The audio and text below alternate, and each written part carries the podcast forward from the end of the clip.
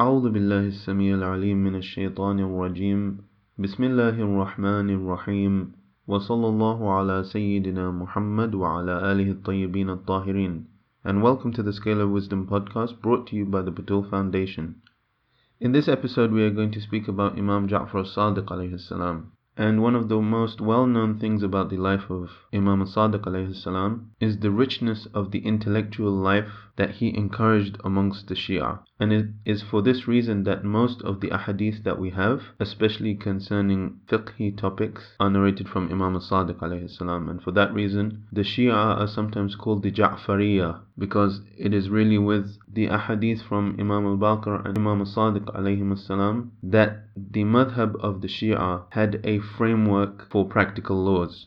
One of the key actions of Imam Sadiq salam was his encouragement of the Ash'ari clan of Shi'is who established themselves in Qum after fleeing from Kufa to become a family of ulama and it is through this family that Qum became a place in which the ahadith of Ahlul Bayt were collected and preserved. And it is partly due to the political situation at the time of Imam as-Sadiq salam that he was able to narrate a lot more hadith than the previous Imams because it is during the life of Imam as-Sadiq that the Umayyad government collapsed and the Abbasid government rose to power. Before that, during the time of Imam al-Baqir, the Umayyad government was actually in its strongest phase. So the success of Imam al-Baqir in disseminating hadith was largely due to the background work that Imam Zain al-Abidin had done in making Medina a stronghold for the Shia. An important point to note is the position that Imam as-Sadiq took in relation to the Abbasid uprising. Because before the uprising took place, the Abbasids, the Hassanids, and Imam as-Sadiq were together in a meeting where they spoke of uprise. And Imam as-Sadiq refrained from any kind of uprising and he also prophesied exactly what would happen in the uprising and how the Abbasids would turn on the Hassanids and how they would kill them.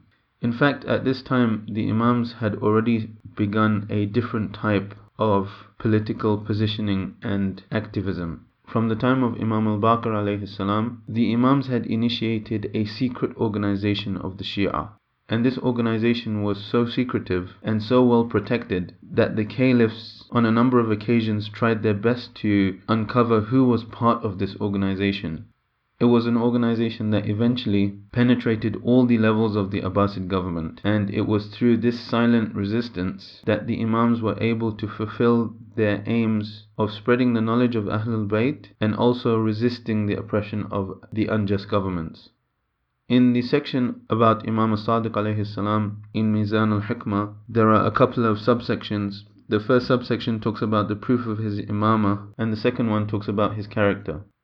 The first tradition in the proofs of his imamah is from Bihar al-Anwar, from Hammam bin Nafi' that he narrated that one day Imam al-Baqir salam said to his companions, When you lose me, follow this man. He is the leader and my successor. He then pointed to Abi Abdullah as-Sadiq salam.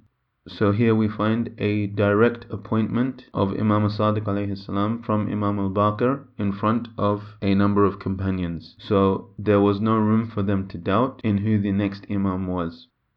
In the next tradition, Muhammad ibn Muslim narrated, I was in the presence of Abu Ja'far Muhammad ibn Ali al-Baqir when his son Ja'far entered. He had a forelock on his head and a stick in his hand, which he was playing with. Al-Baqir took him in his arms and hugged him tightly, then said, May my parents be your ransom. You are neither distracted nor do you play. He then addressed me and said, O Muhammad, this is your Imam after me, so follow him, and benefit from his knowledge. By Allah, verily he is the truthful one, as-Sadiq, whom the Prophet ﷺ described to us. Certainly his followers will be victorious in the world and in the hereafter. So here again is another direct appointment, this time in the presence of Muhammad ibn Muslim, who was one of the companions of Imam al-Baqir. And the important thing here is that Imam al-Baqir shows Muhammad ibn Muslim that this is in fact the appointment which was initiated by the Holy Prophet sallallahu. As we've discussed before, it is the Holy Prophet ﷺ who named all of his successors, not necessarily to the whole community, but it was well known within the house of Ahlul Bayt, who also knew their epithets. Another interesting thing here is that Muhammad ibn Muslim, when he sees Imam Sadiq with a stick, he thinks that he's playing with it. Because when you see a child holding something, they're usually playing with that thing, especially something like a stick. But Imam alayhi salam, when he hugs Imam Sadiq, he explains to Muhammad ibn Muslim that while it might appear on the surface that Imam Sadiq is playing with the stick, because he is going to be an Imam, the traits that he needs are such that he is not distracted, nor does he play. So the appearance might be one way, but the reality of an Imam is quite different. And so it's important not to judge the acts of the Imam just on the surface, but to understand that there is much more going on on a deeper level. The next subsection talks about his noble character traits. In the first tradition, Muhammad ibn Ziyad al-Azdi says that he heard Malik ibn Anas, the jurist of Medina, say, I used to go to visit Ja'far ibn Muhammad as-Sadiq salam, and he would place a cushion for me, respect me and say, Malik, indeed I like you. I would be pleased with his comment and would praise Allah for it. Malik continued, He was a man always disposed to one of three states. Either he was fasting, or praying, or engaged in Allah's remembrance. He was among the greatest worshippers, the greatest of the abstemious people who feared Allah. He narrated many prophetic traditions, was sociable and friendly to sit with, and had much for us to benefit from. So while Malik ibn Anas was a jurist who didn't accept the imama of Imam Sadiq alayhi salam, that didn't prevent Imam Sadiq alayhi salam from treating him in this beautiful manner. And Malik himself testified to the great worship of the Imam. In the next tradition, Hisham bin Salim narrated, When it was dark and part of the night had passed, Abu Abdullah would take a sack of bread, meat, and money, and carry it on his back to the needy of Medina. He would distribute it amongst them whilst they did not even recognize him. When Abu Abdullah passed away, they missed the aid and realized that it had in fact been Abu Abdullah. And of course, we have similar traditions, like we've discussed before, about all the Imams, that this was one of the acts that they did. And the sack that they carried was so heavy that it would leave a mark on their back that would also be seen after they had passed away. But this is one of the outstanding traits that is narrated from each and every Imam. In the next tradition, Mu'alla bin Khunais narrated that Abu Abdullah went out on a drizzly night, headed towards the refuge of Bani Sa'ida, which was a place that they were living.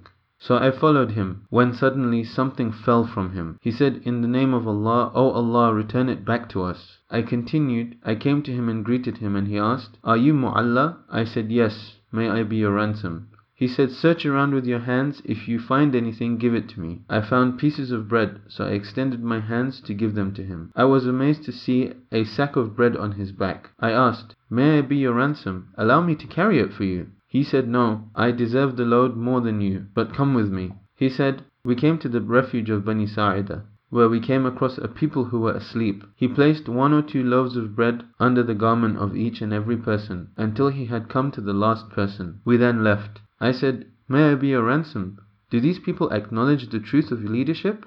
Meaning that do they acknowledge that Imam Sadiq is the Imam? He said, If they did, we would have given them flour as well. So in this tradition we have a deeper insight into the way that the Imams would distribute the charity and they would distribute charity to those that acknowledged their Imama and those people that didn't acknowledge their Imama.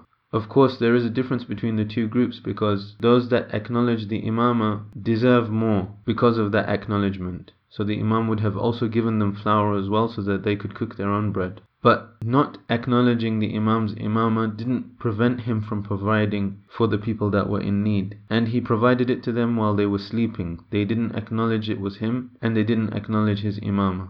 An interesting point here is that the Imam allowed Mu'alla to come with him on this very secretive trip. And Mu'alla was a very important companion who was most certainly part of the secret organization of the Imams.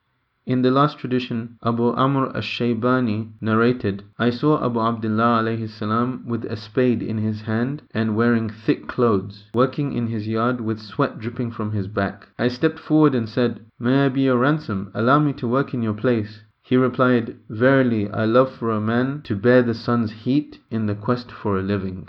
So as we see from this hadith and the hadith before, the Imams valued hard work and they didn't excuse themselves from hard work due to their position. They worked hard for their livelihood and they worked hard to change the circumstances of deprived people and they worked hard to spread the religion of Allah subhanahu wa ta'ala. Insha'Allah, the next episode will be about Imam al-Kadhim alayhi salam. وصلى الله على سيدنا محمد وعلى آله الطيبين الطاهرين